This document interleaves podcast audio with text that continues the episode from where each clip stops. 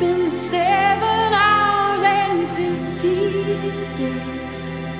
Borag, dog earthlets! My name is Connor, and alongside my friend Fox, the 215th episode of Space Spinner 2000 podcast, where two Americans try to make sense of the UK's own galaxy's greatest comic, 2000 AD, one month of progs at a time. This episode, we're covering 2000 AD for February 1990 prog 664 to 667.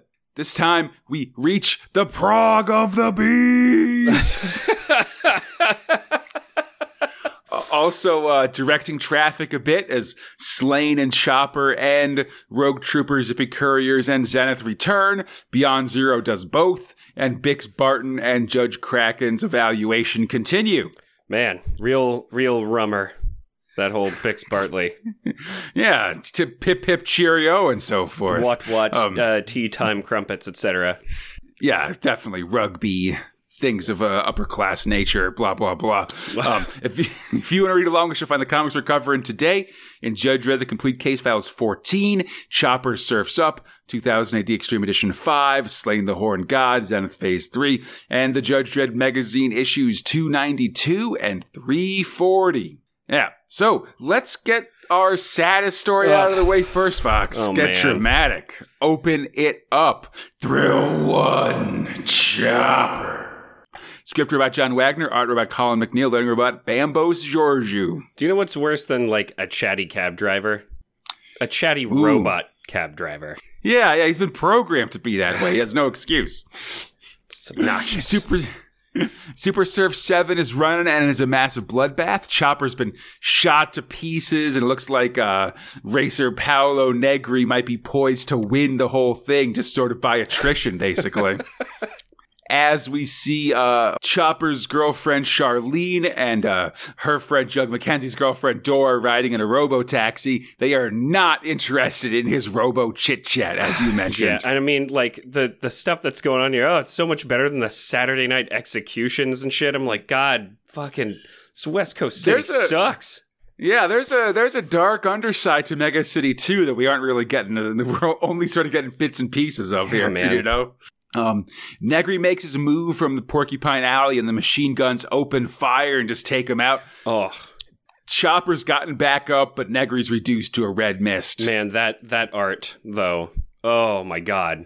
I Just mean, like the all whole his neck yeah. being severed, oh, like nearly. Ah, Yeah, Colin MacNeil's art is is is amazing here. I mean, we talked about this last episode, Mm. but his ability to show the brutality of these murders in the course of this story is um is really amazing and really while it makes the story very exciting, it definitely also like, you know, is intentionally turning your turning turning your stomach as you read it as well, I think. I, I, in your words, I don't think this is subtext, man. I think this is just text. No, yeah, that, like the criti- the criticism of violence is very much on the surface Oh, here yeah. in uh in a in a in Song of the Surfer.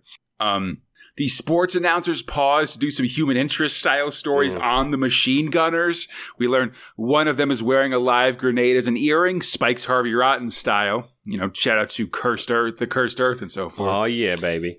Meanwhile, in Porcupine Alley, Sonny Williams, impaled on a spike, is pulling himself free and making his move as the ladies in the cab rush to the finish line. So mysterious. So, listen, the mystery is going with a big hole in you, buddy. Yeah, I mean, really. Williams prepares to make his run, and but before the guns can fully open up, Chopper's there. He smacks one of the gunners with the bandolier of his Fuck. machine gun, like yeah.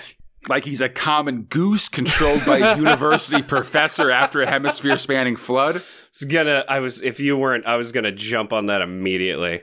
No, no, no fear there. Uh, he's shouting, he's screaming no more. He calls them all sick as he shoots the other machine gunner as well. Hell yeah. But it's too late because Williams has already been hit once or twice, and of course he's just full of big spike holes. God. Um, Chopper walks the body of Williams. He was too late to save the young surfer. The rest of the competitors fly over the spike tunnel. Just screw all this. Like, this is too much. Yeah. They try to convince Chopper to get medical attention, but he refuses because he's still in the race and he's got one last thing to do, one last promise to keep. So Stig. hero. Totally. The cab speeds ahead as Stig and his assistant and a sports announcer all wait the arrival of Chopper. He's covered in blood, his left arm hanging useless, barely standing, and indeed we do see him fall. He lies on his board, hovering in space.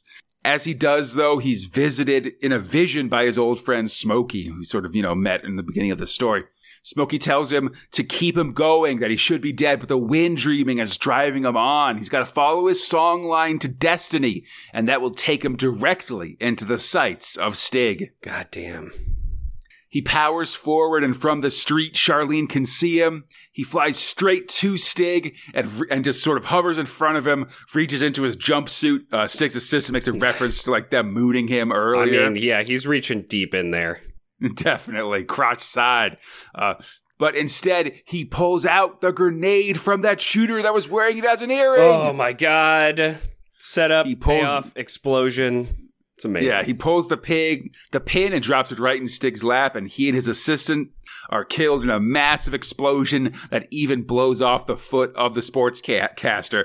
Good, uh, John Wagner uh, sports writing here. where it's like, oh, like, oh my God, Michael! It appears that Stig and his assistant have both been killed, and yes, my foot as well has been blown off. Can we get that on uh on you know slow mo playback? You see, right here is right where the uh you know the toes are severed from the foot. It's uh you know just a real good play there, John. Shrapnel into the metatarsals. we got ourselves a ball game. The way is clear, but darkness is closing around Chopper. He's free to the finish line and feels no pain, but his mind just fills with shadows, a low, soft lament, like the sighing of the wind across the Radback sands. Oh. He remembers his promise to Charlene that he'd be back as Charlene and herself and Dora draw ever closer to him. Charlene's in hysterics now. Just before the finish line, Chopper falls to his knees on his board, floating in space, dying. He wonders over and over again if he'd do it, if he, he wonders if he'd do it over again as he hears the wind song calling him back to the ancestors, back to Earth. He says, I'm coming, Smokey, and falls off his board inches from the finish line. Charlene stands underneath him as blood falls from his body, his outstretched hand, and onto her face. Inches from the finish line, we see Chopper and, a sh- and the shadows of a few people as the camera pulls away into the distance. The end. So, oh man, that song of the Fuck. surfer, buddy. Pretty good, right? I like this story a lot. I mean, this is like I like the whole story's been kind of new era. There's like a bunch of things that have been kind of pushing some boundaries lately, but like this this super stood out, man. Like it was horribly sad. Gave it some shit at the beginning with this sort of like uh, you know wind song business, but I'm glad they they kind of tied it back in. This yeah, I mean, I think the, so the wind song sad. stuff at the beginning. Yeah, definitely. But, but but I think the wind song stuff at the start, while it is kind of I don't know, c- kind of weird, it does sort of end up playing out here Mm-hmm. at the end of just being a, a, way to sort of have Chopper's dying visions sort of have a context and stuff like Yeah, that. exactly. It's really interesting. man. So yeah, Um, I'm I'm guessing that uh, you have no chopper will return in XXY. Ah. Ah, okay. Because I don't know if you've seen this in Barney Fox, which, by the way, like we're right, we're recording this right after a scare where Barney went went 404 for a week or so. Never scare us the, like uh, that again. 2000ad.org, the uh, the Prog archive. That's such an important part of many people's um, reading of 2000 AD. Like you know, there's over 2,000 Progs. This is impossible. no doubt. Keep keep in your mind, like you know, 2,000 Progs, average of five thrills per. That's what like. Like a ten thousand thrills, Jesus. or stories. It's too many. But anyway, um, this is not the end for Chopper.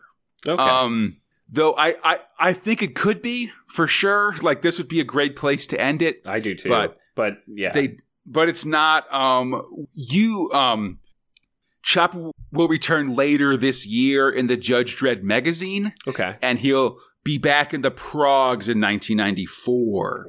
So Okay. probably about a year from now or, or so. So you know, if you want to think of him as dead, for you, it's it's certainly very easy Oh, to sure. do so. For the I mean, record, I, I, I don't really take a peek at the other kind of future facing stuff in Barney anyway. Usually, Yeah. I'm there to find something highly specific. So Yeah, I, I try not you were to. checking I try not to crush myself too early. For sure. Yeah, I, I- just know you took a gander at it when you did your episode, Mhm. and so I thought you might have seen it by accident or something like that. But yeah, sa- yeah, Chopper will return. I, you know. I think he's. I forget sort of the quality of those stories. I, th- I, th- I think they're decent. They, I, I, I know, I, I know they've had some good art, but this Mm. is definitely like a like a like I. You know, the ending is kind of the the. It makes this ending more ambiguous than final. Oh, yeah, but I think it's good. Either, it's it's good either way. Like just that I mean, pull up from the from the thing. That, that that that's a great way to end a story. For yeah, sure. absolutely. And I feel like you know they've been just building him up as a character for so long. Um, this is a really good, good kind of way to just have him take a break for a little while, if that's the case. Um, yeah, it's so gorgeous. interesting that uh that that Wa- John Wagner and Alan Grant broke up over um whether to kill Chopper or not, and then. Like two years later, Wagner is writing the story where he where he he still kills Chopper anyway. Like, why'd you why'd you guys fight if you were going to end up doing it anyway? You know, Boys will be boys, I guess. it's true. But speaking of surviving, Fox, Ooh, perhaps with the help of some sort of magically enhanced bath. Let's go to Thrill 2 Bix Barton. You've got to get your job back, Bix Barton. Do that Michael Caine. That's a horrible Mi- Michael Caine impression, but I do, I do like, I, I love Michael Caine impressions. He's only the bloody master of Roman mystery. Wow, that actually My- that, that weirdly activated my my Google search. good. Uh, oh my gosh. That's good, angry Michael Caine. You know, you've seen it before. Mhm. Script about Peter Milligan, art about Jim McCarthy, lettering about Tom Frame. I should say before we start that um, friend of the show, Morgan Spiceman, over in the 2080 Megaverse Facebook What a- group. What a surname!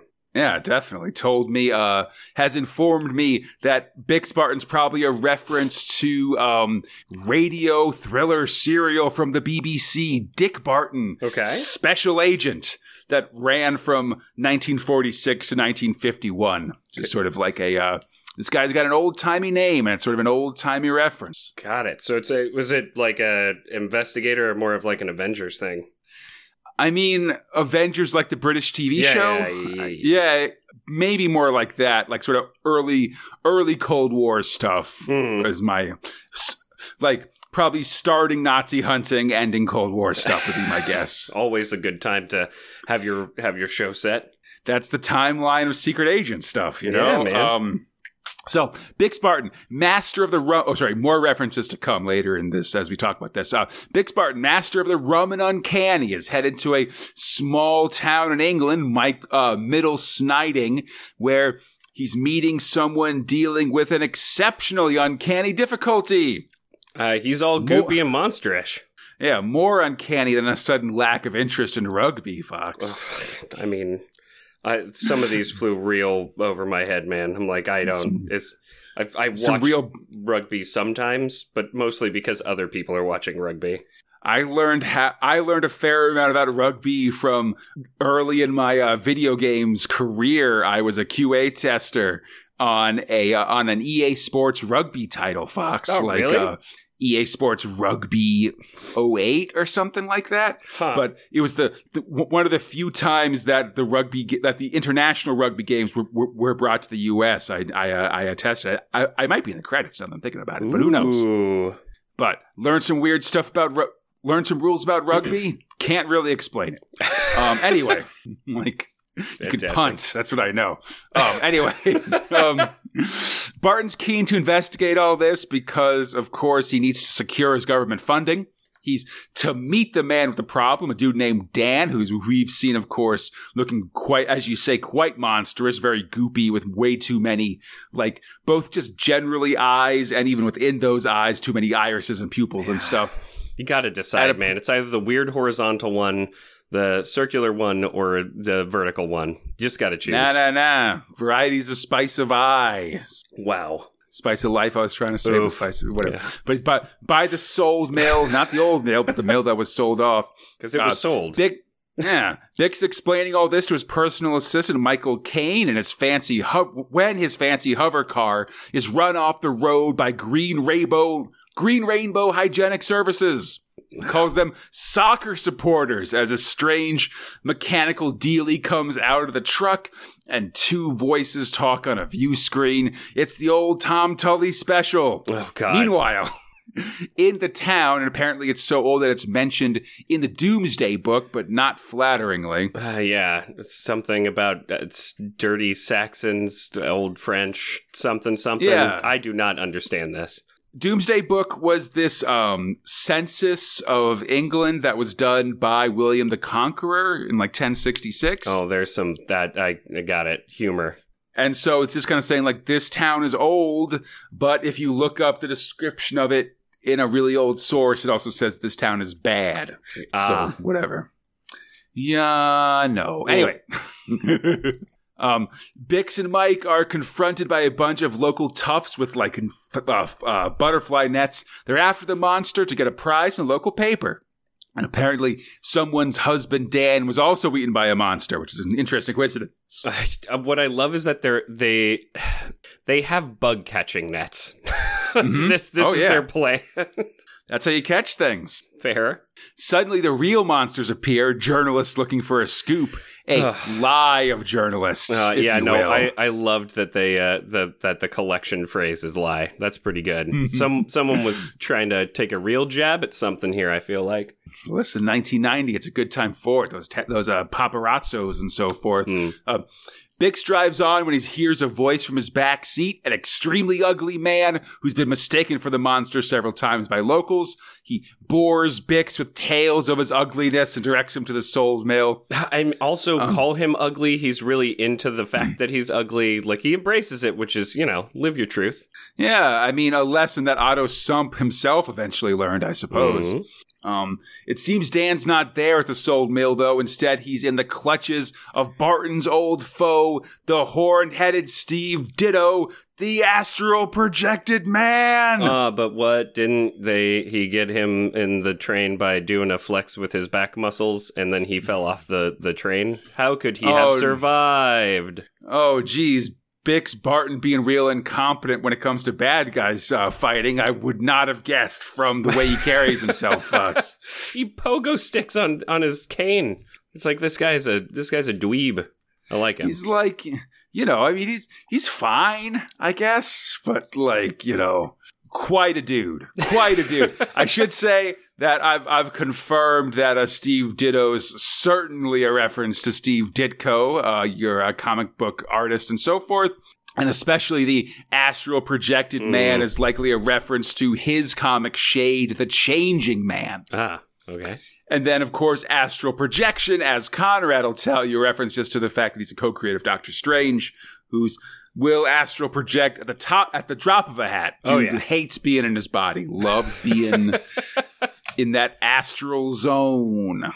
Um, and yeah, he's hooked Dan up to some sort of a Ludovico technique fake stretcher kind of thing, and is planning to settle Bix's hash by way of a bomb near the paper bag that Dan was wearing on his head. That's like a clue. It's real convoluted. Yeah. Bix goes to check the bag because, like, when Dan called Bix Barton, he said, "Meet me at the soul mi- at the soul mill. I'll be wearing a paper bag on my head." Um, but Bix goes to check the bag when the ugly guy announcing himself as a member of UPLA, the Ugly Person's Liberation Army, which cont- yeah. contains a burn on politician Cecil Parkinson, which I don't know. I ah, looked him up. All It's right. not like that ugly, I guess, but fair enough. And he pulls a gun and goes to open the bag himself. And, um, you know, thus he's the one that gets killed by the bomb that was planted there, as you do. Man, I Um, let's introduce a character for a convoluted plot element so that they take the hit. I mean, it's like they they decided to to have that bomb and to make that character to get blown up by the bomb. Yeah, well, I mean, this feels on. Th- this does feel very movie serial like. I Mhm. guess we just sort of introduce someone for an episode or two and then sort of move on. I guess like a lot of this feels very old timey, which I feel like is what like um, uh, Milligan's going for with Dick Barton. Oh yeah, and it does not waste time. I mean, it does waste time. Don't get me wrong. Yeah, I, you know, it, it, it goes back and forth. Um, Yeah, Bix Barton realizes that the explosion was meant for him, and it's truly getting rummer and rummer as we go. He leaps back to his car and goes to talk to Dan's wife. He's on the way. He's almost run over again by the Green Rainbow truck. It's being driven by those dang dittos. but naturally, uh, Bix and Mike um, instead share Department of the Environment jokes, which I guess is a British thing. Let's All keep right. going.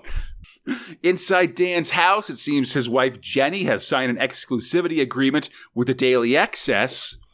But a quick Michael caning is enough to see that bounder off. So great. Just smack She him in the gob, baby. Yeah, definitely. She explains that some pervert monster must have ate Dan and then put on his pajamas, but Barton explains that probably it was her husband that turned into a monster. Feels like a lot of work for that monster to then put on the pajamas. I mean, that is pretty weird if you do that, Fox. I guess I mean that that then constitutes as pervert. I guess like that's pretty close. I suppose. feels, yeah, listen, I mean, it feels accurate if that's the actual story. Uh, meanwhile, the Dittos are messing with some train tracks as Bix is enjoying some lovely chocolate Oh, man, bonbons. I love this setup. It's so good. And looks up just in time to see that those train tracks have directed the 345 from Paddington directly at the house. he doesn't seem too worried about it, which I find like all the more hilarious about this. I'm guessing the face on the train is Margaret Thatcher.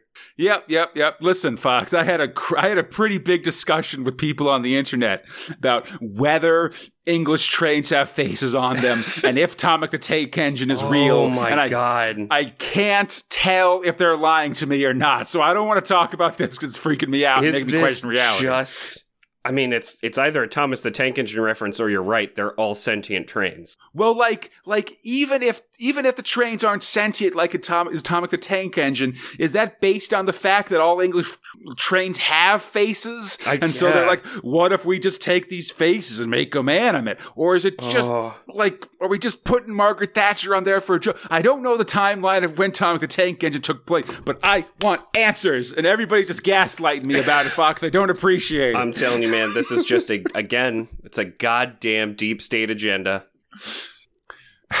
Every time. Every time. Really messing with Every, us.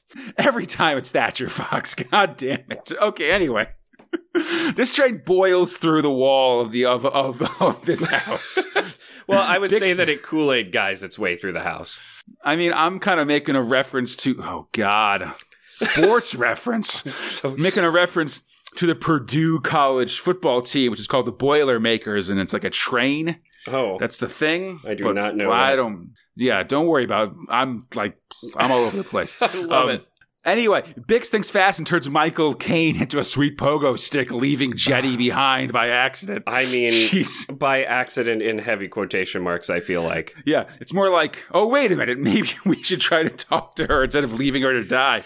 oh, she definitely bad- dies.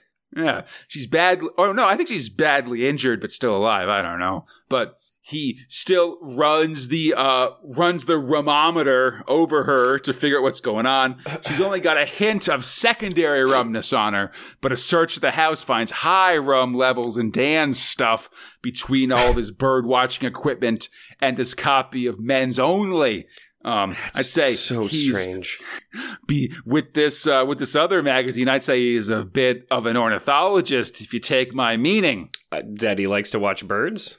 Yeah, including like the bird, the the birds that are like the English Oh. slang for ladies, buddy. Because it's a it's an adult magazine.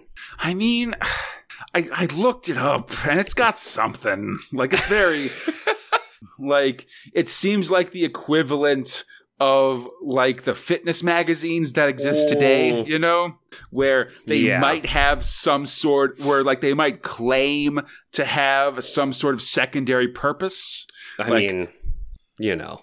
but in reality, it's much more like, ah, yes, look at these attractive people, perhaps wearing less clothes than I mean, than- who than really buys clothing out of the Victoria's Secret catalog?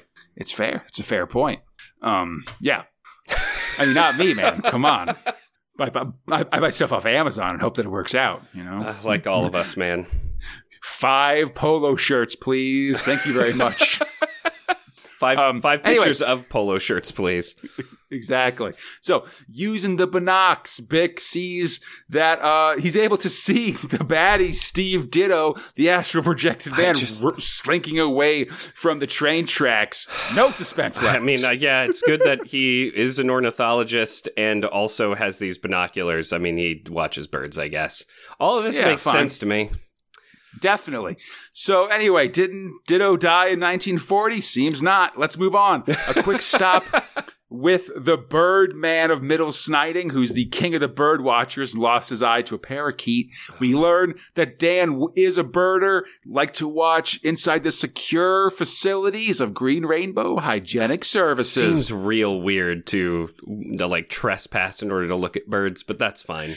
No, I feel like that's about right for bird watchers. They want to look at those birds, buddy. I, I, I flirted with bird watching myself back when I lived in Maryland because I had a, like a balcony and I had bird feeders on there, and like I, birds would swim by, would I, would I fly by, and I'd peep those birds. Man, I can, I can empathize. You also learn that bird watchers are a rugged and hardy breed, like stamp collectors and comic book fans. Oh yes, the trifecta of people reading 2000 AD. I mean, that just feels like lip service to them having sold stamps for the longest time. It's true. These god dang phlebotanists? Is that what they oh call my them? I don't god, know. that, there's not a real word for that, and I will not accept that. I get the word for stamp collector messed up with the word for someone who draws blood, Fox. not cool. Oh, very different, Conrad. Yeah. Oh no. Yeah. f- Uh, f- f- uh, f- f- f- f- philadiists. That's what I'm trying Oh, to say. That doesn't sound. That doesn't sound sanitary. Philat- uh, philately is the uh, study of postage stamps with a PH, Fox. Never forget. Um, The F is what makes the difference. the P, the PH makes the difference, Fox. It's like your pool. anyway, got all these jokes. Um, Oh. So Bix jumps the fence and walks the grounds, finding a finding like scary mutated rabbits, and then is attacked by a monstrous terror dog. Caine's attempt to use a dog whistle fail, and all seems lost when suddenly several shots ring out. It's a hunter, and he's instantly fallen in love with the fair maiden I- Bix Barton. it's just- Let us kiss and be wed. This, th- this is where like uh the trip starts to get a little bit fucking weird. Also, like, listen, I'm of a couple minds of this of this plot development, I, Fox. I enjoy it. I, I'm just Because- I didn't expect it in the slightest. I suppose. Yeah. Oh, yeah. No, one hundred percent unexpected. But like, I'm not bringing out. I'm not trying to find an updated version of things being acceptable in the '90s because Bix Barton doesn't have like a gay panic response to this. Yeah, it was kind of like he he just does a trickery response.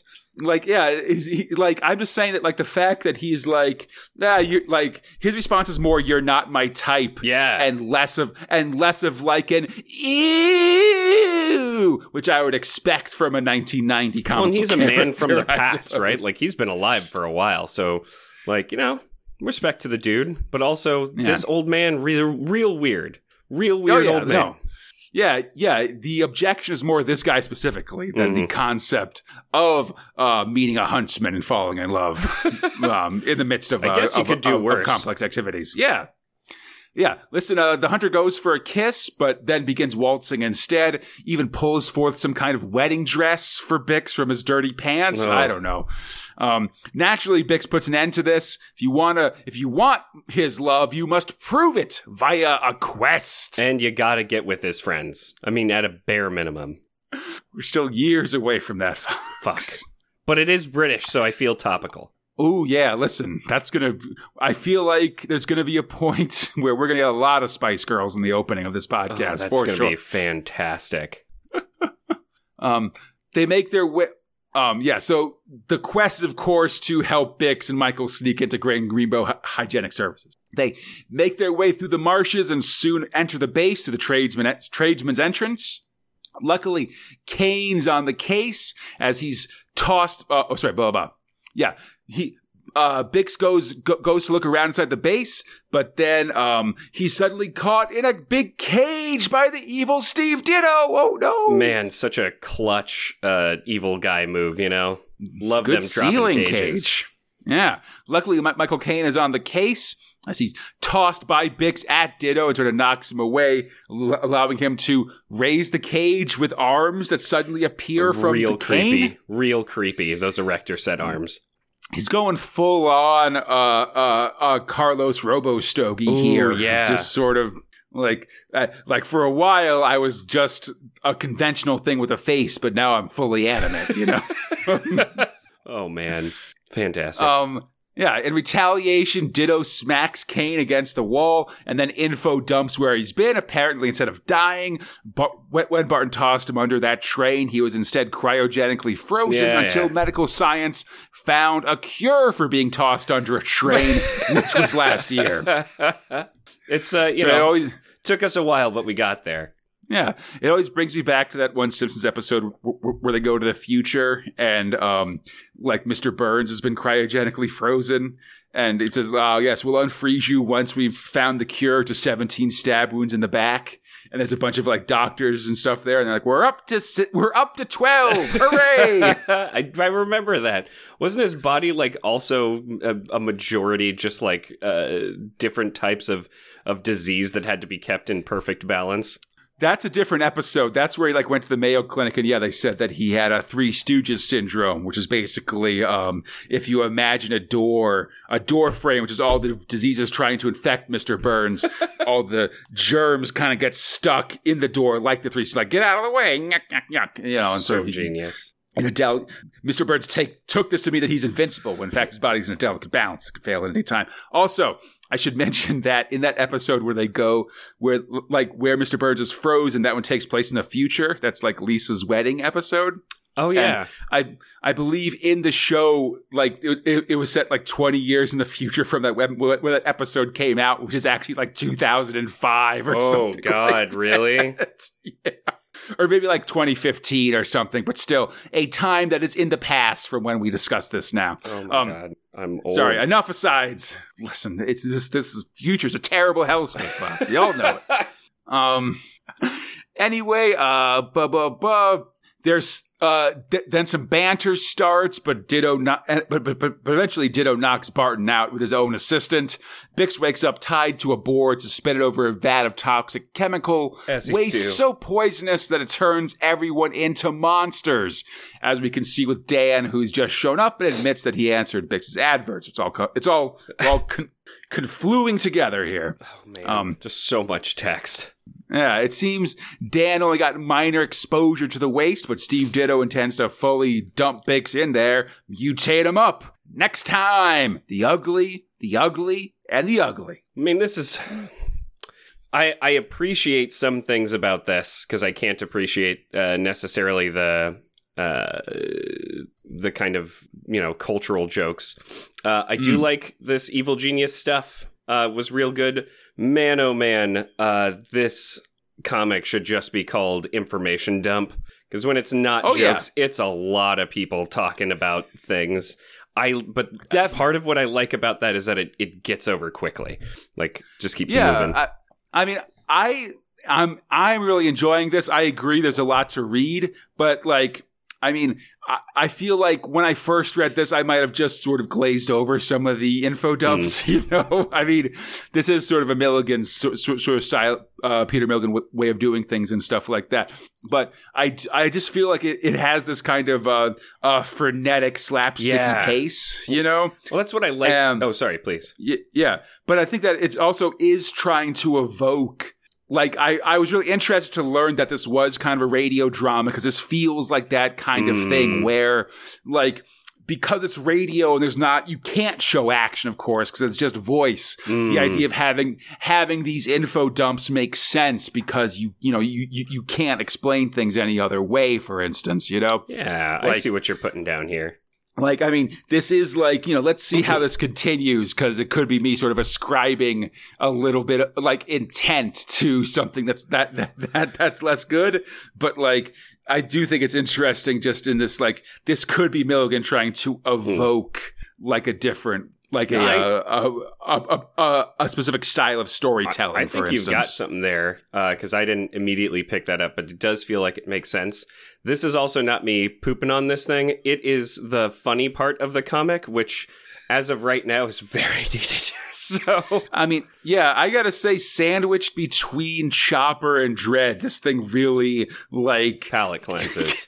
yeah, really kept thing kept the darkness at bay a little bit Mm. in this month's uh, stories, for sure. Speaking of Witch Fox, Oh, on man. that topic, Thrill Three, Judge Dredd. Ooh boy. Script robot John Wagner, art robot Will Simpson, learning robot Tom Frame. We're continuing this tale of the dead man story, Fox. And man, buckle your safety belts, keep your arms and legs inside of the ride, because this shit's gonna get ah, emotional. Yeah. Emotional. Uh, Judge Dredd is running the is still running the evaluation of his clone brother, uh, C- Cadet Kraken, or like clone something. I don't know what, how they'd term their relationship. You know, Uh, Gene brother. I- yeah, bloodline member or something like that. yeah. They arrive at the Ale Hickey Foundation where members of the Democratic fringe are holding hostages. The judges are negotiating and it's not going well. Cadet Kraken takes over. The uh, the Democrats want pardons for the 900 or for the 99 people arrested at the Democratic March and safe passage out of the city. One so of the judges the on the rookie on, right? Like that seems like Well- a good idea. it's very much their move to always put the rookie. You know, when there's a rookie evaluation, the job is to have them sort of lead, and then and then experienced judges sort of sort of take you know um, back them up and and correct them if things go wrong. Basically, um, one of the judges of the, on the scene is Judge Morph, the senior judge that did Dredd's evaluation, and also the guy who suggested that Dredd wear tight boot. T- tight boots a few years ago, but he's lost his mustache. Boo! Big time boo. Give me that stash. Uh, Kraken takes the megaphone and offers to trade himself for the hostages. He disarms and cuffs himself and walks into the building. The terrorists seem to go along with this, and outside, Dredd tells Morph about Kraken's Judda origin. Inside the in, into the building, the uh, the the guys beat up Kraken, and now they're holding him hostage. Oh, geez. But I mean, would you really that- let like a fucking killing machine, a trained killing machine, in, in there, even if cuffed? I mean, so, like that is definitely a, the discussion that these dem- Democrats Yeah. have as he comes in. Um, Kraken's thinking, scheming. He goads one of the terrorists into striking him, and then uses the momentum from that attack to crash into another holding a gun and a hostage. He grabs their gun and comes up shooting. Great action art from Simpson Oh, here. yeah. As we we see Kraken just drop all these terrorists like with headshots as they try to ru- uh, fight back or run. The rest of the judges run, run in, and the hostages are saved. The judges uh, cheer crack like they're watching Houdini or a movie or something. Which like Dredd is kind of like, what the fuck, guys? Like, keep it together. Exactly. Yeah, it's like, you know, shows some profession. He like sort of is down on their professionalism. Dredd frees Kraken and warns him that not all Democrats are murderous terrorists. And while Kraken gets checked out, Morph said that kid might even be better than Dredd. Man, the especially before we jump to it, that color page really I feel like is the stark contrast that they keep bringing up between him and Dredd. He's just so much more ultra violent. Yeah, there's this. one- Yeah, that, that one page with with Mm. with Kraken in the middle, and then everybody, and then all the all the uh, Democrats getting shot, sort of in shattered panels all around him. That's a really nice one. Mhm. So, uh, in the observation center, Judge Odell figures that's enough to convince Dredd that Kraken's good, but no Nope. dice. They're continuing their patrol. Over a montage of law enforcement, Dredd questions Kraken about the Judda. Kraken says he was brainwashed by them, but when he came to Mega City 1, he could feel the city in his destiny, not the way of Judd. Which I think is kind of borne out a little bit if you remember that, that, that bloodline story where Yeah, it- sort of Sorry, a please. newly uh, ca- a newly captured Judge Kraken sort of broke out and just kind of like drove through the city for a while. Well, and he had he it was even kind of in one of the thought boxes where it was like, you know, he could feel electricity just kind of coursing through him, you know. Exactly. So I think that there there is like this of course you're you're not really sure about Kraken most of the time, but it does really feel like he's telling the truth in this case. Yeah, I mean, yeah, and we see sort of yeah his word boxes. He's choosing his words very carefully because Mm. he wants to sort of say the right thing to impress Dredd, basically. Um, they eat hotties, and Dredd asks if he's just trade, and Dredd asks if Kraken's just traded one lie for another about Mega City One. I mean, come on, man. he asks Kraken to explain some of the atrocities that Mega City One currently commits, like tranquilizing whole cities of the whole sections of the population, or just to explain the fact that Mega City One has the highest prison population in the world, how they rewrite laws to arrest people without cause. And as he says this, we see the letter to Dredd in the background. You know, Dredd, Yeah. who's having his own questions about Mega City One, sort of working them out with Kraken here. It definitely posed like it, it feels like it's living sort of in both worlds of Dredd grilling him to get the right answers and him kind of also meaning those things. It it was Yeah, it's Dredd questioning himself about it as much as anything. yeah. Um, Kraken thinks it over and gives a careful answer how judges are the thin line against chaos and they're sort of phasing out some of those more draconian measures. Uh, Dredd probes for answers as we see more crime fighting, including the arrest of a pantomime alligator and elephant. That's that's pretty funny. Just good city scenes by by Simpson in here. Um, he Dredd keeps thinking like maybe he should just take the long walk and leave the city to Kraken to the young. You know, he reflects on the words of Judge Minty that when you start going soft and start seeing these uh, citizens as people who you can help instead of perps to arrest, it's time to quit. Could he do it? Could he just leave, leave the city to, to, to Kraken? But suddenly a call comes in. 99 red, judge in trouble. Fuck. They write off as more info comes in. A judge is down. Judge Mur- Judge Morphy. They arrive on the scene in time for the for Judge Morph to die in Dredd's arms. And Kraken, back aboard his bike, says, "Leave him. You're wasting your time, old man. Let's get the creeps who did it." It's just like it gets so emotional like with Dredd's reaction. It was just fucking this whole Absolutely. these next two progs are just so so good, man. Definitely. Yeah. Kraken and Dredd are in pursuit of a pair of judge killers. They get the info on the perps as the killers run through a crowded mall, like murdering civilians as they go. In pursuit, Dredd remembers his time as a cadet, which we ourselves are getting to see. Oh, oh, oh sorry. I should say, oh, oh, uh, he remembers his time um, as a cadet, which we 2000 AD readers are actually starting to see in like Free Comic Book Day and uh, Regened, they call them episodes of cool. um, 2000 AD, which are like all ages, basically issues of 2000 AD. You know, good for kids and stuff. And a lot of those feature like a young cadet Dredd, like rolling through Mega City One and stuff like that. Oh, that's You neat. know? Yeah, yeah. We'll. I mean, we'll see it someday, I guess. But Well, and, and with this, with this, they also do a little, little bit of that with like showing it like, like the flashbacks in blue. You know, Absolutely. Yeah, neat. we're definitely seeing seeing like especially Dredd's shakedown run with or his, his evaluation with Morph as like in the past in blue as we're seeing a more reddish or, or neutral colored uh, present where they where they're going after these guys. Also, I just I want to say again, I miss Morph's uh, mustache. That would be so cool, and would make it easier to tell uh, to tell people apart in the in the course of these stories. For the record, It- big time. Um, I actually had to go back and look him up just because I was like, wait, morph. Uh, like, and then find that like I, I he's referenced as the as the dude who gave him the boots idea. And then they mention Yeah. it later before, like, so I, I could have just kept reading to get that in because it didn't didn't look like him. He looked like a much older man. No. uh, in the last yeah, comic. he's a yeah, he's a much different looking character. That that previous one was by Ron Smith and stuff. It's sort of an interesting thing.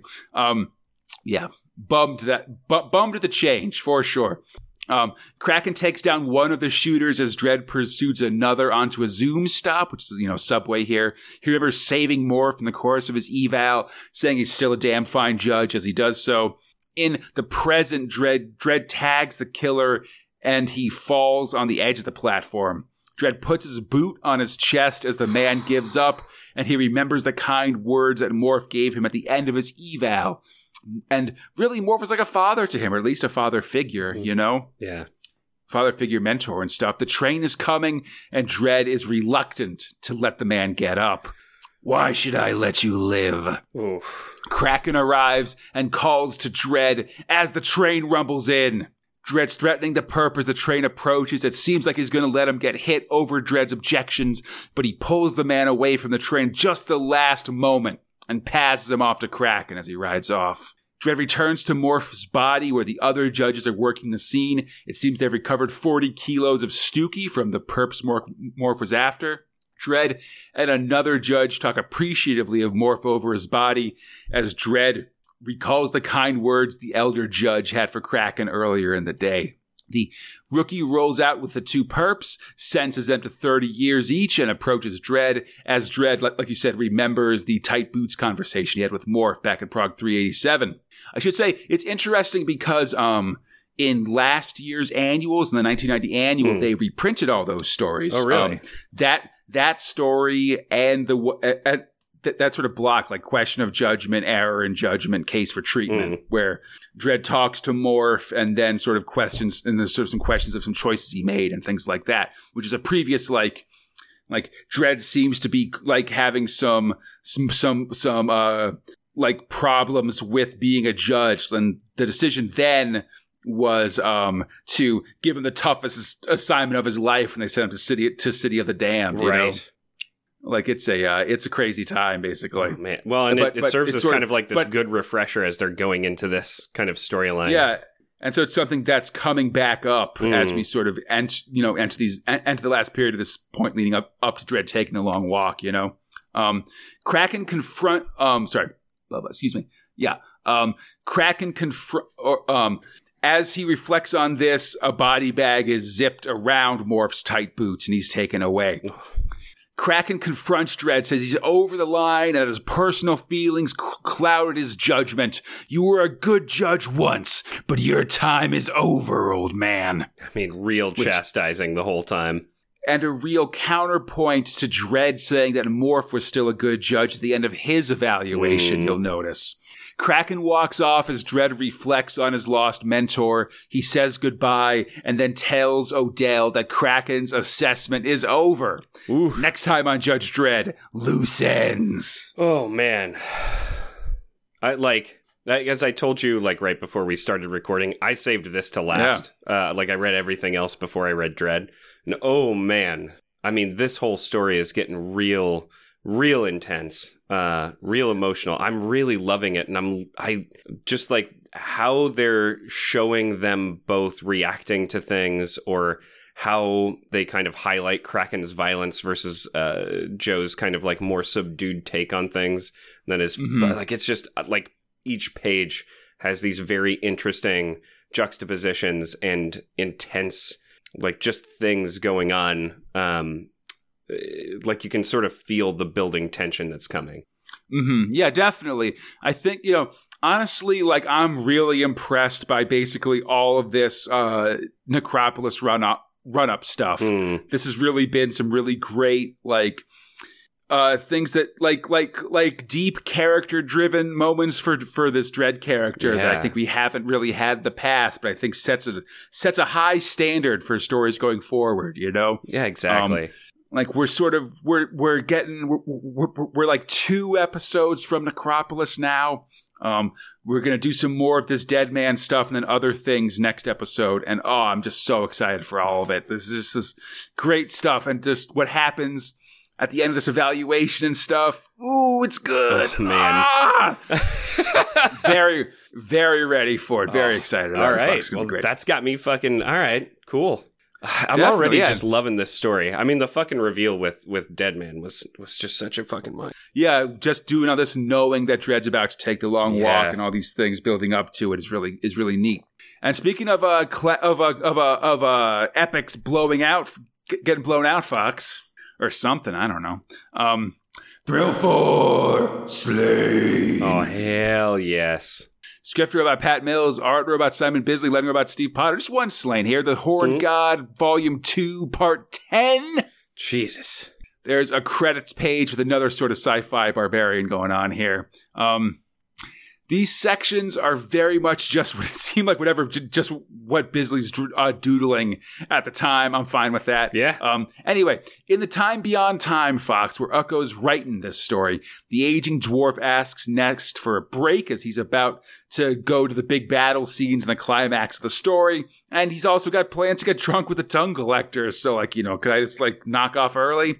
And Instead, Ness suggests praying to Ogmios, the god of literature, for guidance and stuff. Man, I love this whole how this whole thing plays out. Ukko complies, asking the god to write a chapter or two for him, and his prayers are answered. Kind The of. ink the ink brush animates and spells uh sew off, which I'm assuming means sawed off. Um anyway, Ukko has to go back to writing it. I gotta say, Fox, I'm in the process of writing all the recaps for our currently upcoming, but will be over by the time this episode comes out. Uh, Big Star Lordathon. Oh hell And yeah! The pro- concept of having 24 recaps ready for that thing has Oh. definitely got me got me praying to Ogmios and asking him to share some of this load. anyway, hope everybody enjoyed that. This is like our first episode we're recording after I finalized the plans hell for it. So yeah, whatever. baby! Dating these episodes. Um. Anyway, Ukko, yeah. So the final battle is beginning. From the south come the Drune lords with skull sword soldiers, led by the old horn god, the Lord Weird Slough Fag and his priestess Maeve. They're allied with the Fomorian sea demons from the north, led by Balor of the Evil Eye, and that eye is a freaking laser or Man. something. Whoa. Laser eyes always a fucking cool addition to any armament. Hundred percent. In the middle are the tribes of the Earth Goddess, of course, led by High King Sláine. In the frozen water of the inner sea, which is in the middle of the of where the Irish Sea is today, they muster, and as is tradition, the last one to arrive is executed for good luck. Their severed head held high for the goddess. Keep this detail of of a of a Celtic society in mind for later. Okay. The great battle that will decide the fate of the land of the young is about to begin in the Horned God Book 3. Pretty rad. I'm excited for it. Looking looking Me forward to, to some battles. Some good setup here. Some real like five armies stuff going on. Absolutely. I have just everybody massing in their thousands to fight these guys. It'll come in July of this year, about nine episodes from now, including specials and annuals. Who doesn't love a good mustering? Yeah, man. Listen, get that uh, spicy brown muster. You know, it's solid.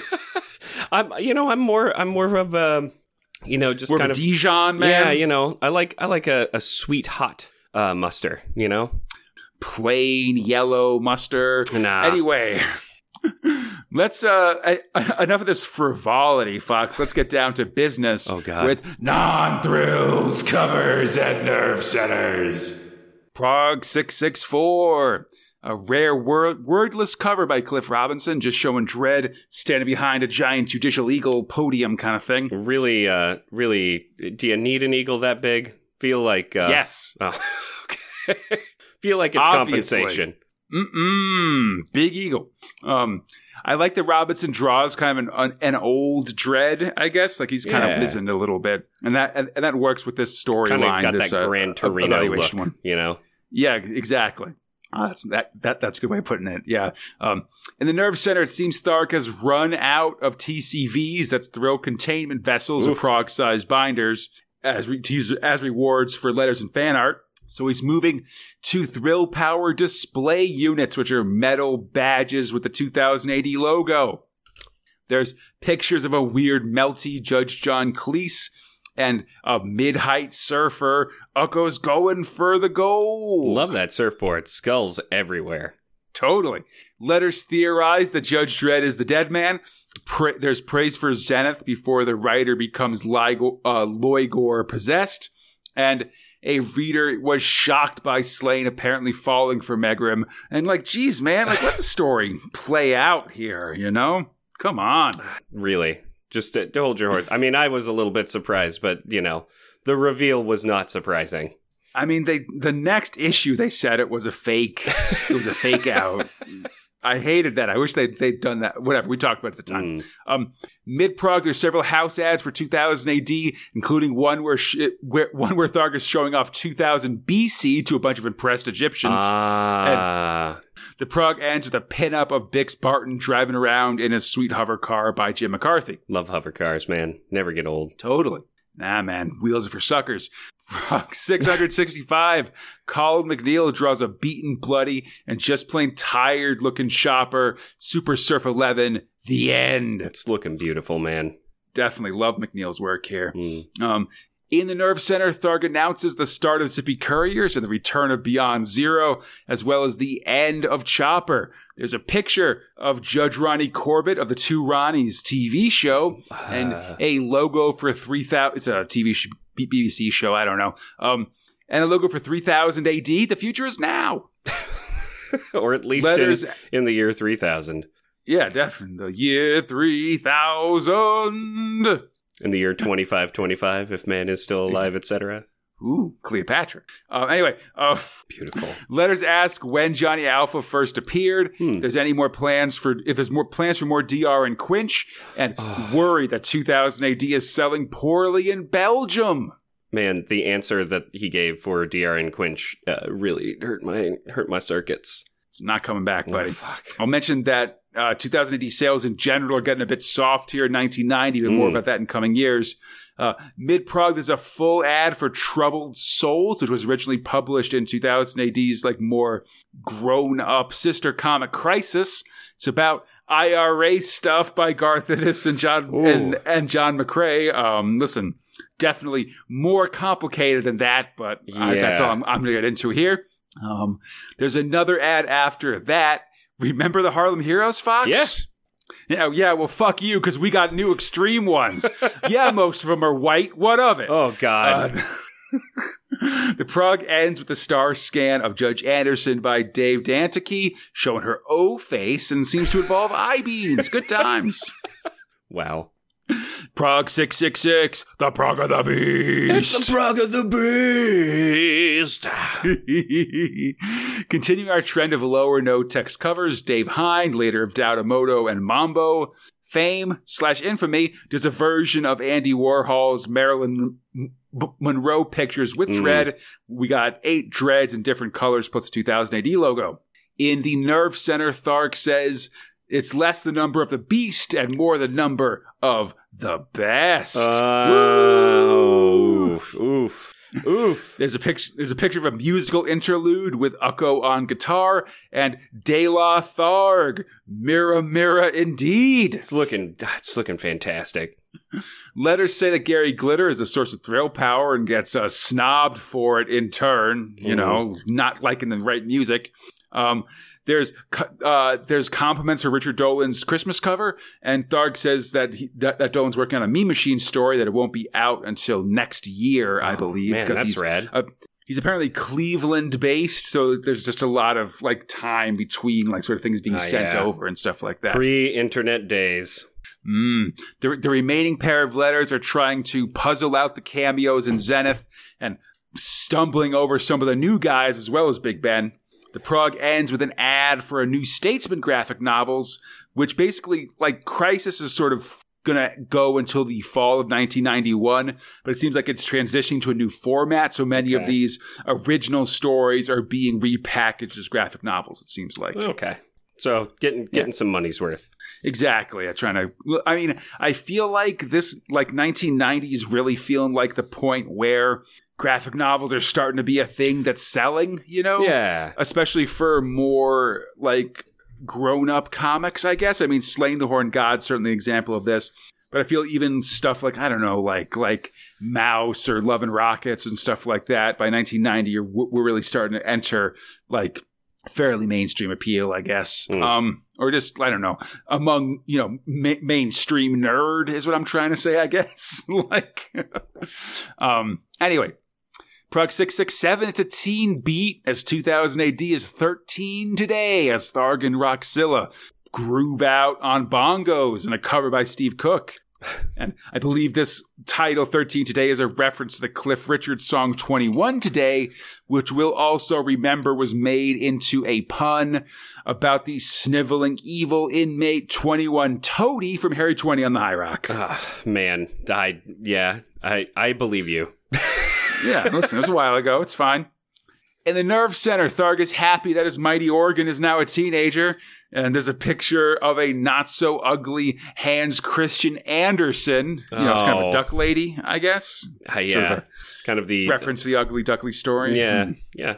Howard the Duckish. Yeah, it reminds me of that lady that married the uh, the the, the uh, King of England in that one Strontium Dog story, for instance. Oh yeah. Well, that was that was a cute story. Vera Duckworth. Oh, Yes. God. All right. There's also one that's the picture of the Ballad Oh. of Jessica Rabbit ah. Jones. If I mean, I got to reserve any like most of my comments. I just didn't think she could get more fantastic, but apparently Jessica Rabbit just can get more fantastic. She's not going out. She's just drawn that way. There's letters from an angry Donovan fan, and I like Okay. that their name is written instead of Earthlet as a Donovanette. A reader threatens to use advanced uh, um, advanced computers to reconstruct Red's face from the burned dead man's face. Uh, okay. And there are compliments about many of these news stories, but why isn't Bradley hanging out with my favorite band, Scorpio Rising, huh? Uh, Scorpio Rising! uh, Mid Prog, there's a birthday contest. Basically, 15 people can win a copy of a VHS tape of the 10 years of 2000 AD documentary. Oh, is a pretty cool video. It's on YouTube, I believe, hosted Oh, really? by friend of the show, John Burtis. Yeah, it's like 45 minutes long or so. can I you shoot think. that to me after the show? Yeah, yeah, yeah. It's got a lot of interviews with creators and stuff. And honestly, I think almost the entire text of the video is transcribed into uh, essential 2000 AD history book thrill power overload. There's a lot of like Alan Moore said in the 10 years of 2000 AD documentary that this happened, you know? Um, the back page has ads for another Crisis Collection, New Statesman this time. Um, and also, there's an ad for uh, uh, the Atomics comic shop in Essex. Yeah. And, im- and an image of Armored Gideon coming soon. Looking uh looking uh real awesome like this robot. Bi- yeah, big cool robot. Um, the prog ends with another comic book VHS tape, this time for Holy Batmania, a documentary about the Caped Crusader, of course, rushed to production to capitalize on the popularity of the movie. oh you know? my god. I, I I don't want to damn myself. I'm not the biggest Batman fan. it's like I this video is on YouTube as well, and it's funny because it's very much like it, it's so funny to think of a time where Batman was primarily defined by the uh, Bruce Wayne or, or by the uh, Adam West TV show. You know? Oh. Oh yeah, that's interesting. Like it's so funny. We've got all these dark and like I I feel like nowadays if it's anything, it's like the Batman cartoon or something like that. That that sort of Oh yeah, the is your animated default series. Batman. Yeah. yeah, the animated series or some of the other movies and stuff like that. Mm. But back then, you know, the the the, eight, the the regular movie had just come out. If you if when people think about Batman, they think about that TV show that's on in the middle of the day. you Yeah, know? where all the bad guys were living in the same house with their cleverly themed rooms. man, I want to live in a house full of fellow supervillains. Right. That'd be awesome. Right. And speaking of supervillains, Fox, Oh yeah, baby. Thrill Five Beyond Zero. My boy with the metal arm is back. That's right, Tanner. Uh, scripter about John Brosnan, arter about Kev Hopgood, lettering about Jack Potter. Tanner's back. We last saw this one-armed cyber cabbie when he was, he was returning to his home, the domed Zero City, along with his partners in adventure, or his party of adventurers and a war blimp full of sky pirates. That was Man, this is such a great setup. in late 89. Um, now they've taken control of the dome and are threatening the evil crime boss Nemo. Tanner and his buds will take the city apart unless Nemo presents himself for a one-on-one showdown. Naturally, Nemo instead double cross tries to double cross and contacts Dolly, the cyborg club owner and Tanner's former uh, like army squad sergeant Mm-hmm. who was also his top goon, and she goes to nag Alara, Tanner's girlfriend from the previous Zero story. I love the the detail that the one panel where she's in Club H2O, it is still raining. Yeah, that's the, you know Nice that's what makes it cool. Exactly. Yeah, good good uh, uh re- recall these locations and stuff. Mm. But when Dolly does show she's confronted by a robot assassin with the personality of a feminist terrorist, Priya, who comes up with a katana, cuts off Dolly's cyber arm, and punches her out. this is all part of the plan. So rad. So rad. Definitely. Everyone's soon reunited. Though Alara is instantly jealous of Adoria, the lady from the uh, feminist commune, I mean, that like uh, city state that's based itself on the feminist writings. of said That- robot lady. Yeah, of said robot lady, and we met the real version of it who had turned into a sky pirate warlord. You know, and I'd It's be more those- jealous of of uh, uh, Robo Awesome. Just uh, why am I forgetting her name? Priya Priya. Like just uh, given the or banter or, that or a Risa Pri. What, yeah, yeah. I, I guess Risa. Pra, Oh, uh, yeah, Priya yeah, is, yeah. is her name. right. I'm so saying like they just her and and Tanner have like such banter. It's like well, you know, Yeah, but like you know, she's a robot. yeah. She's. I mean, you know, love love blossoms on. on. the battlefield. Snake. Gross. Uh, so anyway, uh, lady bickering is ensuing, of course. Um, when Nemo learns his plans have failed, he seems to give himself up, arriving at the dome base. But uh, Risa smells a rat, and a, a rat bot that is, because Nemo's a robot. Oh man, I love that his head Not- keeps talking after she beheads him. Yeah, he's not just a robot, Fox. He's a robot full of plastic explosives. He's a bomb bot. In a last ditch move, Gut Eight grabs Nemo, who's a who's a genetically engineered super soldier. Just FYI, the eight in his name is part of a larger serial number. He grabs Nemo's body and runs, getting the bomb away from everybody else, but not far enough away from himself. And he's caught in the explosion. Oh no! Man, Gut Eight should not. I'm so. I, it, I'm sad that he's dead me too. because he was such a great fucking character. Just a big strong man. Um, he he's dead. He clearly did it for Adoria, but she's quick to say, as she has this entire story, she really doesn't like Gut Eight. Like, no, no way. Not- uh uh Not even just like a little bit of he was all right. Uh, he just died. Look, I'm from a lesbian society that hates all men, but I really hate this guy. That's. I mean, fair. The uh, the robot Nemo head talks keeps talking tough, and Tanner breaks it with his hands. Back in the sewers, the real Nemo has his clones prepare a sweet battle suit for him as the defenses are set up. Man, this is so Wolfenstein too. You know what I mean? Or even ca- like Escape from Castle, Castle Wolfenstein had Yeah. that shit. Back in the sewers, the real Tan- uh, sorry, um, blah blah blah. But e- as they're being prepared, Tanner himself comes out of the sewer water, getting the drop on Nemo, and he's got his friends with him. So great. As the remaining party members take on Nemo and his top and his top goons, the rest of the Sky Pirates are coming through the regular tunnels. Nemo manages to get a hit on Tanner and ejects from his power suit, from his power armor, running uh, quickly running to a Zodiac boat and gunning it down the tunnels. Man, party sewer gets chase, sewer chase, sewer, Sewer chase. chase, woo! But they, they they give chase, but are soon stopped by a spiked gate that Nemo raises. Oh, geez. I really like that Arisa calls out this very Batman type situation with, the, with the bad guy getting away at the end and stuff like that. Absolutely. Not really. As a giant worm with a tentacle mouth pops out of the sewer, and as a D&D guy, I'd call it a carrion crawler if you're trying to define what kind of monsters these things are. It grabs Nemo and eats him whole. Were these set up before and I'm just forgetting? We've seen some kind of monsters in the course of these um, sewer adventures, I- Okay. I, believe. Anyway, I live by the sewer, die by the sewer, buddy. um, epilogue time. Risa and Adoria prepare to head out. Risa's going to travel the earth, righting wrongs like Caine and Kung Fu, but like Caine and Kung Fu with a blimp full of sky pirates. so much And- better. Tanner's welcome in Minerva anytime, and here's a kiss to prove it. Now Lara's even more jealous. That lady from Lesbian Town's trying to steal my man. Oh man, Tanner, you goon. The ladies head out, and that's it for Beyond Zero. Hooray! I mean, but below zero is coming. That's right. Yeah, I man, I really wish we'd finished the story in '89 if it'd been one cohesive story instead of being cut up. I definitely like feel the Like, same. It definitely chopped up like kind of the action. We got two progs worth. You know what I mean? Yeah, no, this is this is a bad way to end this story for sure. But yeah, like you said, um, t- you know, I'm glad we actually did get the end, and it wasn't just binned or something. And yeah. Yeah. like you said, Tanner will return for Beyond Zero or for Below Zero, I should say, in 1991. Oh, that's a ways off. Little ways off. You know, we got other things on our plate. Oh, you sure. know. I'm just glad he's not Of- gone because I I do love these like zero stories. So Yeah, far, so me too. Great. It's a Yeah, it's a bummer. I think only the first one's been collected, or definitely like like like below zero hasn't been. I'd love to see a nice like uh beyond, like a Zero City collection. I I'm think pretty surprised cool, by think. that. I, is is Below thi- Zero the kind of last of the Zero series? Do you know? I forget off the top of my head. I th- I'm, I'm I think it might be. Let me take a gander. This is why Barney's so important. Yeah.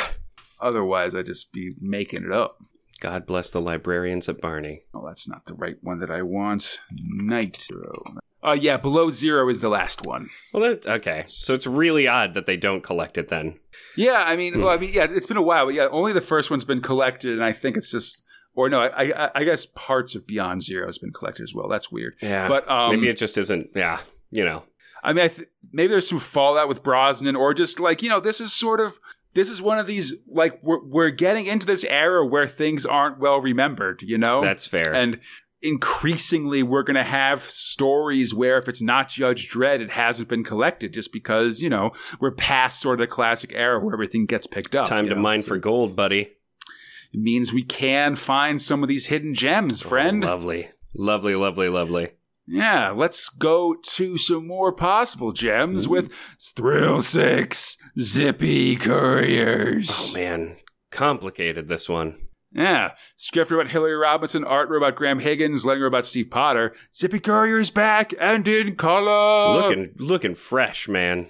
Yeah, for sure. Um, the phone rings at Zippy Courier's office. It's picked up by cat alien thingamajig Butch. Love Butch. Um, I don't, not a confirmed alien, just implied. Um, using just the uh, the phone part of the video phone, of course. The client wants a gift delivered to his wife, and Butch takes the details. Later, pilot Shauna McCullough picks up the gift from the extremely fancy store and uh, goes to deliver it. As a ton of future cops, as she leaves, like a, a ton of future cops arrive at the place and start raiding it just as she flies off. As she's driving, some cops pull her over, force her to land, and she's exiting the ship when a when a cop puts the puts a gun against her head. Oof. And we're in a tough section here because, like you know, in real life, we're in the middle of these uh, global protests over police brutality and things like that. Um, so it sort of makes this story feel very, very current. It definitely had a double impact, especially given uh, like what happens and where we leave off in six six seven. Man, Yeah, definitely. Still holding their guns on her, the cops make Shauna identify herself, open the package she's delivering, and then unzip the mouth of the stuffed animal within. The cops want to ask a few questions, and we cut to the next day as Moira and Genghis check on Butch, who's been up all night waiting for word of Shauna's return. Suddenly, she does return. The team rushes out to meet her. Wherever she's been, she wouldn't care to go back, and she's been very clearly been through the ringer, Scott. Like, looking very beat up. and complicated feelings on this one, man. It's like uh, not not comfortable. Nah, not good. Shauna's mind is blank as she drinks coffee, and the rest of the team asks what happened. She can't remember, but Butch is able to identify that she's been dosed by both a uh, police truth drug and a memory inhibitor. Even if she can't remember what happened, she's clearly been through a lot, and Butch has Moira take uh, Shauna home in a taxi. And Butch gets the driver gets in the driver's face when he worries about Shauna Oh, getting sick in his cab. Back at base, Butch enlists Moira's boyfriend Genghis to pick up a, or I, I should say Moira's Shauna's sister for the record. Mm. Um, but gets Moira's girlfriend Genghis to pick up a replacement present and deliver it, while he doesn't imply, in, inspire much confidence when he douses himself with coffee by accident. Butch doesn't have much of a choice, so he flies out. Be careful! Next time, get unstuffed. Ah, man, dude, it's just like I am sure that this is like some kind of cop plot going on, or at least I hope so. But l- just every single time they draw her looking weary, or or like when the first reveal where she's looking just real not okay, uh, it it hits you, man. Hits you in the feels that like some people did some fucked up shit to this like poor woman. Yeah, I Um, mean, she she's clearly had a had an extremely ex- um, traumatic experience with the uh, with, with the police force, and you know didn't do anything wrong. She just picked up a uh, picked up a delivery Yeah, and was like, you know, they just sort of like yeah, like like threatened her and put her through the ringer and stuff like that. That's just real, like not cool, you know. fucking strong agree. Yeah, and it's just one of these things that I think, yeah, in light of our current of the current events we're in as we're recording this show, really uh, uh, hits home in a in, in, an important way, and I think is one of the you know it's one of these things that I like sometimes with 2000 AD where we have stories that even though they're written like 30 years ago, Suddenly topical. s- yeah, still remain topical and interesting. And I think that's the sign of a well written story. You Yeah. know, that it can be these um yeah, that we can get these stories that are sort of Timeless in a way. Yeah, timeless and that don't sort of like like link themselves to a parti- to a, a particular moment and stuff like that. Exactly. On the other hand, Thrill 7 Bradley. Uh, Script robot Alan Macabre, art robot Simon Hagardris, lettering robot Gordon Gruesome. And while I appreciate alternate names in comics credits, ooh, I don't know about this one. Yeah. Um, Sci-fi progs Bradley, Melton, and Annabella have traveled to 1990 to find some modern original blues music for Bradley's brand Pappy back in the future. And to that end, they're pretending to be music journalists and are, and are interviewing the band Sisters of Mercy. Are you familiar with Sisters of Mercy, Fox?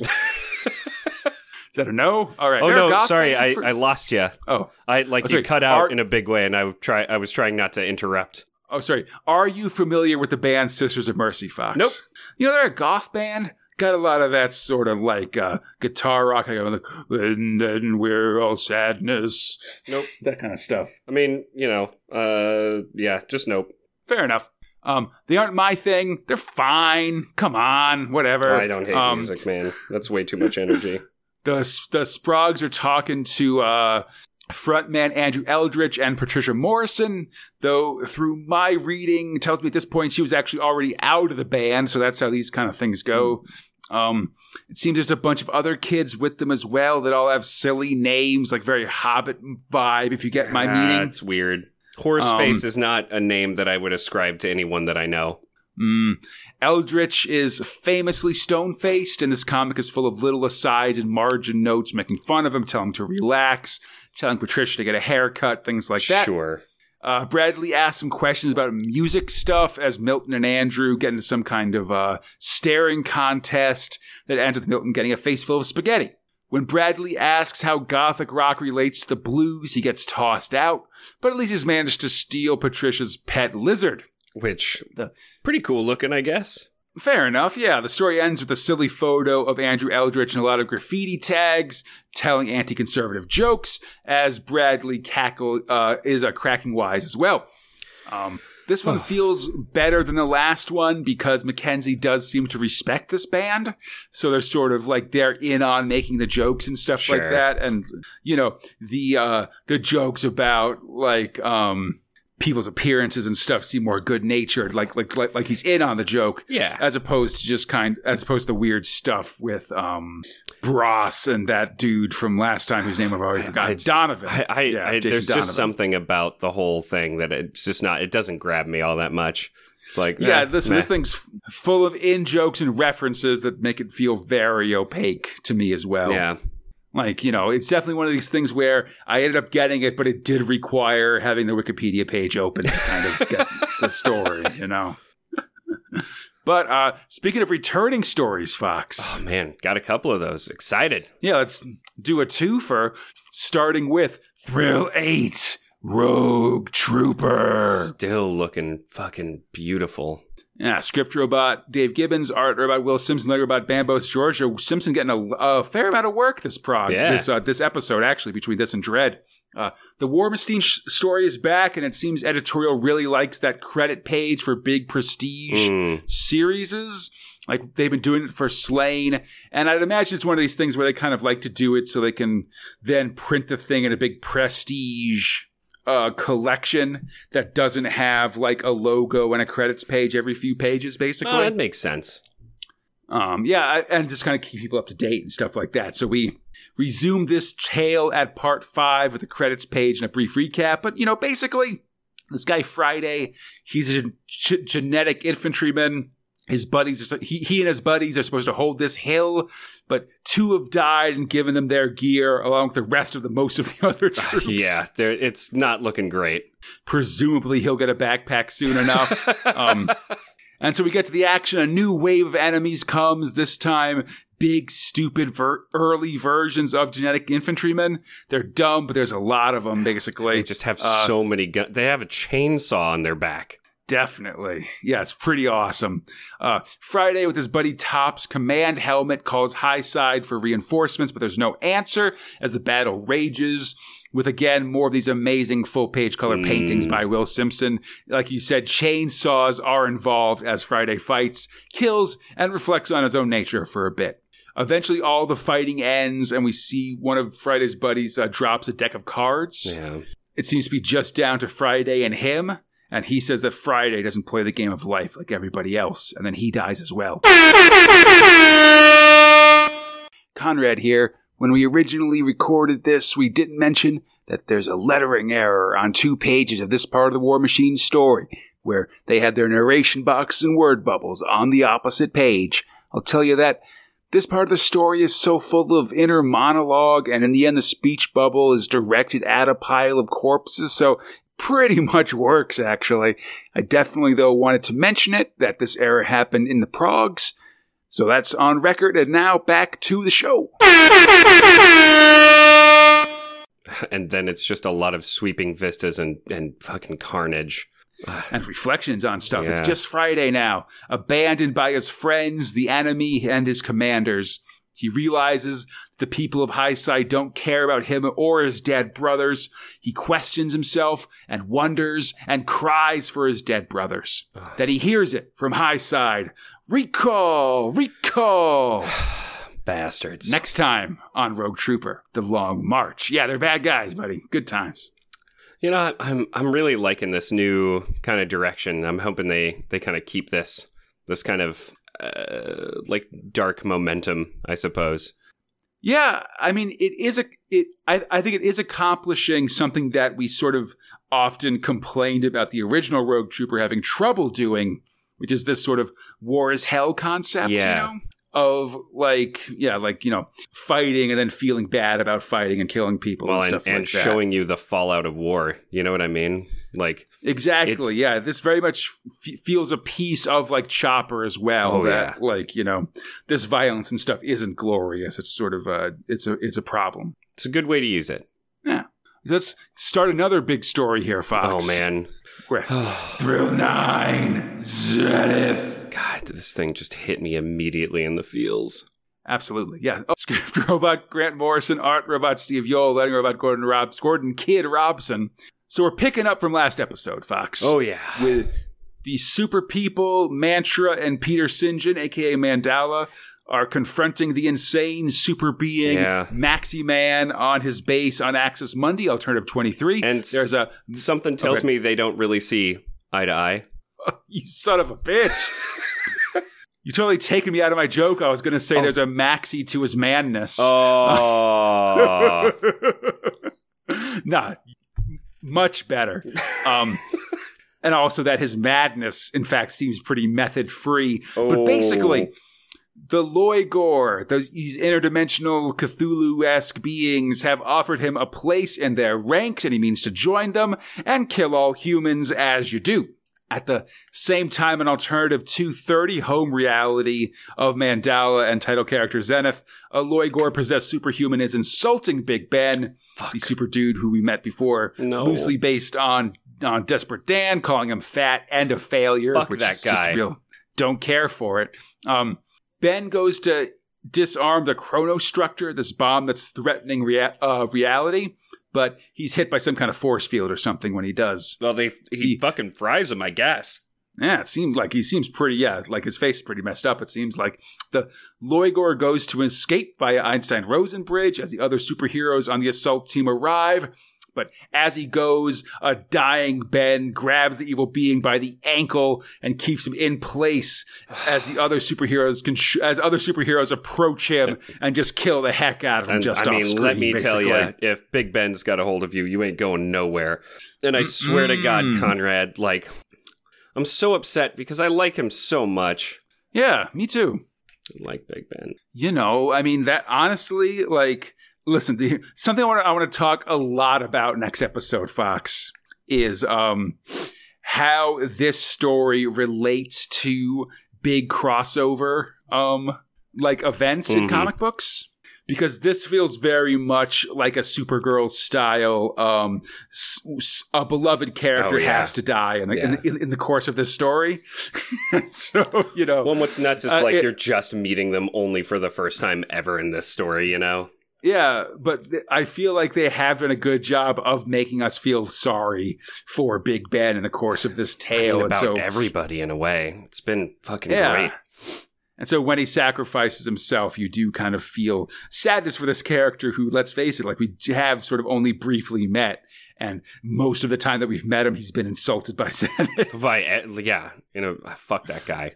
Ah, Zenith, who, who doesn't seem to have a speaking line in this episode, who doesn't seem to be helping out at all. Mm-mm. So, um, Ben seems to die as the other heroes contemplate jumping through the Lloigor's ERB.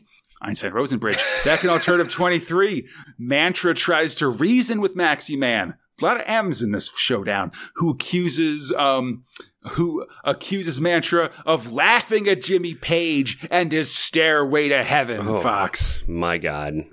You never walk down that road. uh, even as he does this, even at, he says this even as Maxie prepares to ascend to Point Zenith or whatever.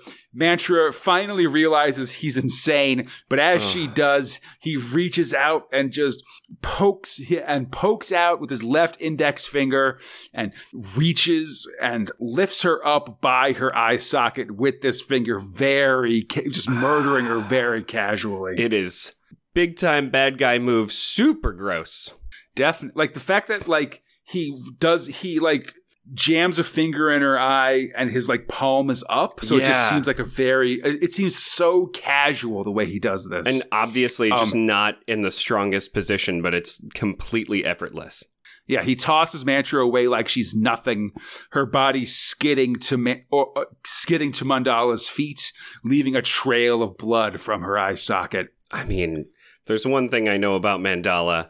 I'm pretty sure he can rock just about near anybody. Mantra and Mandala stare down. It's just the two of them in a showdown. Next time, Mastermind. Interested to see where this goes, man. Uh, uh, you know me. I, I love me some Zenith, and uh, it it continues Yeah. to uh, impress as a very. Well- it's a very great piece of quality work. Definitely, yeah, very fun. I definitely want to talk about like this as it relates to big crossover superhero Mhm. events next time. Sounds good to me. and just some and just some general discussion of sort of yeah of, of what we've seen in the course of this one because it's going to end next episode and um it's got a the ending of Zenith book 3 is real ridiculous okay. in and like just um I think it's real weird but also like I've got I've got a lot of thoughts about this one so I'm I'm excited to to close out All right. for sure. And speaking of closing out Fox Let's do this. let's talk about Thrillton Future Shocks. Home stretch. Paris Space War stories this one Yeah. for some reason. Not not entirely surprised. That's kind of, you know, It is a it is a frequent topic for sure. Mm. Uh, script robot Nicholas Barber, art robot Dave D'Antiquis, letter about Gordon Robson on the planet Bucha, uh, Bushan or Buchan. I don't know. The war rages on and on. Good war zone picks here by Danteke for Mm. sure. But this is a pretty basic future shock. Oh, Uh, yeah. Humans and aliens are fighting a war on a distant planet, so they don't fight it on their respective home worlds. But everyone knows that once the war is decided, the losing side will just fire all their doomsday weapon at the other, other side anyway, and the other side will retaliate, and everyone will be dead. So instead, they're purposefully fighting a stalemate quagmire over here to save their respective peoples. War is hell as always. yep. No bad bad bands. And then, yeah, no, this, this is sort of the way it is. Uh, next one is The Mirror. Script robot Heath Ackley, art robot Martin Griffiths, lettering robot Annie Halfacree. This is the only story in the prog by Heath Ackley, and the final one by Martin Griffiths, who, who did another one uh, back in 628. So, uh, more future war, humans fighting three eyed aliens, not unlike the ones from Freaks, for the record. Ah, You remember yeah. that one? Uh, Milligan and Higgins, I Mhm. believe. Um, anyway, dude gets shot in the face, wakes up in the hospital. The war is over, and the two races have become allies instead. This guy is alive, but to survive, they had to graft half an alien on, uh, body onto him as his third eye opens. Whoa. Usually people have to meditate for that kind of thing, man. Three eyes is better than two. Plus, he's got those fangs in his mouth now. yeah, cool. Yeah, listen, get that. You can buy, eh, get, eat, eat rare steak on one side of your mouth. You know, it's real good. I Tear need. that I, shit I prefer my. Uh, excuse me. Can you please tell the chef I'd like my steak cooked um, half raw and uh, half well? Ah, yes, the old half and half. Mm-hmm.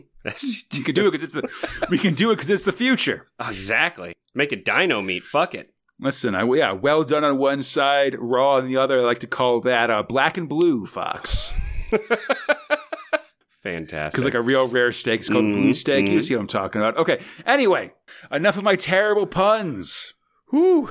I want to know instead what your top and bottom thrills are for February 1990. Oh man, I mean, it is uh, like absolutely no contest. I will set aside all of kind of the the one offs or the two offs that we've had um, thus far. Good nod to all of them. However, you know things are starting up. I'm excited for Sláine. I'm excited for uh, Rogue Trooper. I'm excited for Zenith.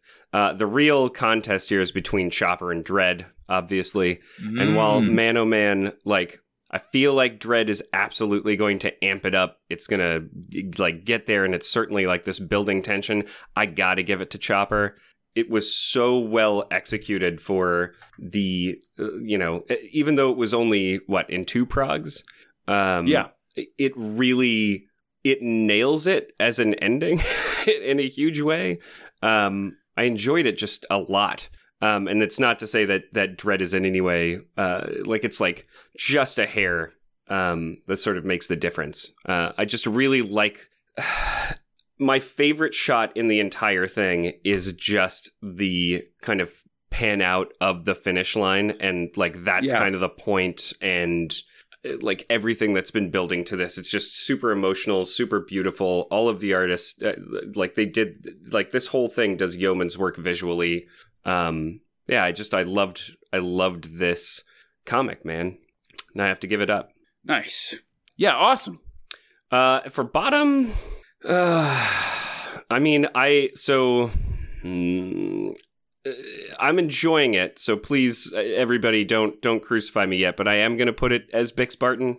It's a lot. It's a lot Mhm. to read, uh, and you know, I mean, in a in a highly visual um, time in the comic, it it can be distracting. I love it. I think it is hilarious, and I just don't. I don't think I would put anything else necessarily at bottom, and it it's really just from lack of having something to immediately put there. Not going to shame Future Shocks this month. They they were fine in and out. So that that's I that's I think where I'm going to go with that. And Conrad, Mm. you listen to me talk about all these fucking comic books. What I think about it. You know what I want to think. You know what I want. I want to know what were your top and bottom thrills. I, I will definitely join you with Chopper as my top, buddy. Um, I really like the story. I really like the uh, the commentary on violence in the comics and stuff. I think Mm. that's a really interesting thing to do. Um, I, you know, just trying to tell kind of an of like a mature story in a way that's not just like blood and guts, but also sort of like let's think about these blood and guts a little bit Yeah. like the you know ambiguous ending or like either just a straight up like sad ending or an ambiguous one are both really great um just and like a bold choice for these for this for this comic book you know? Absolutely. and i just really thought it was really cool and i really like the um yeah, just Chopper rolling out here, doing like shooting all these guys, being real cool. But again, you know, just that we saw the context, some of the consequences of this violence and things. I appreciated the attempts at like humor within the story as well of this very like this very sad, rough, like violent story. That there was still like funny sports narration or other little things that just kind of like kept the mood from being 100% dark, I think was well done Well, as well. and fed into kind of the the desired outcome of how you're supposed to feel, right? Like it's Yeah. funny but but soulless in a way that that I think is like Yeah. it's, it super helps. And I think just like the um, and I really loved both the art and the writing for Chopper's delirium, like at the end of the story and stuff like that. Um, that that really paid off on the songline stuff we talked about Mhm. early in the in the story, and just kind of like created this more mystical sense of things that I, I like when sort of I don't know for a dying character I think it's, it's kind of cool. Absolutely. But yeah, great story. I, I really enjoyed. This is like uh, this uh, song of the surfer story is a really fun one. Um, or really I don't know interesting one. One, one that makes you think for sure. Um, for my bottom, it's gotta be Bradley, buddy. oh, come man. on. My boy. Listen, Fucking should've one prog. That's enough. I'm happy to say it's Bradley.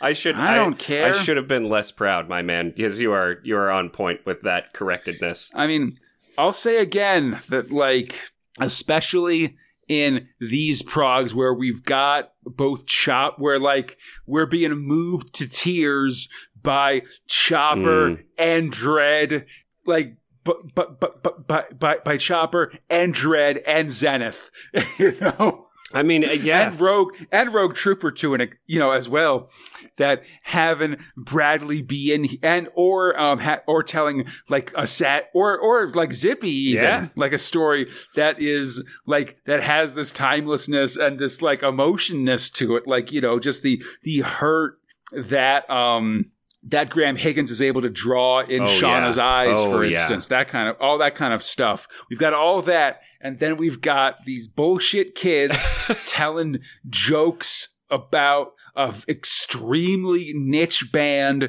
in an extremely 1989 setting. Well, and like That- Barton just does a better job of being comedic, right? Yeah, and then yeah, and then yeah. On, on the other hand, we've also got a funny story that is like sort of trying to really like tell you know again a, an attempt at like not just like here's a joke you'll get if you're in like October 1989 when I'm writing this comic, you know. Or trying to develop a character that's not just uh, the things that I don't like are stupid and I'm real cool, you know. Strong agree. So, like, generally, yeah, don't like, especially this formation of Brad. I feel like there's some redeeming stuff with things that are sort of sending up, like children's car, like like uh, children's books and stuff.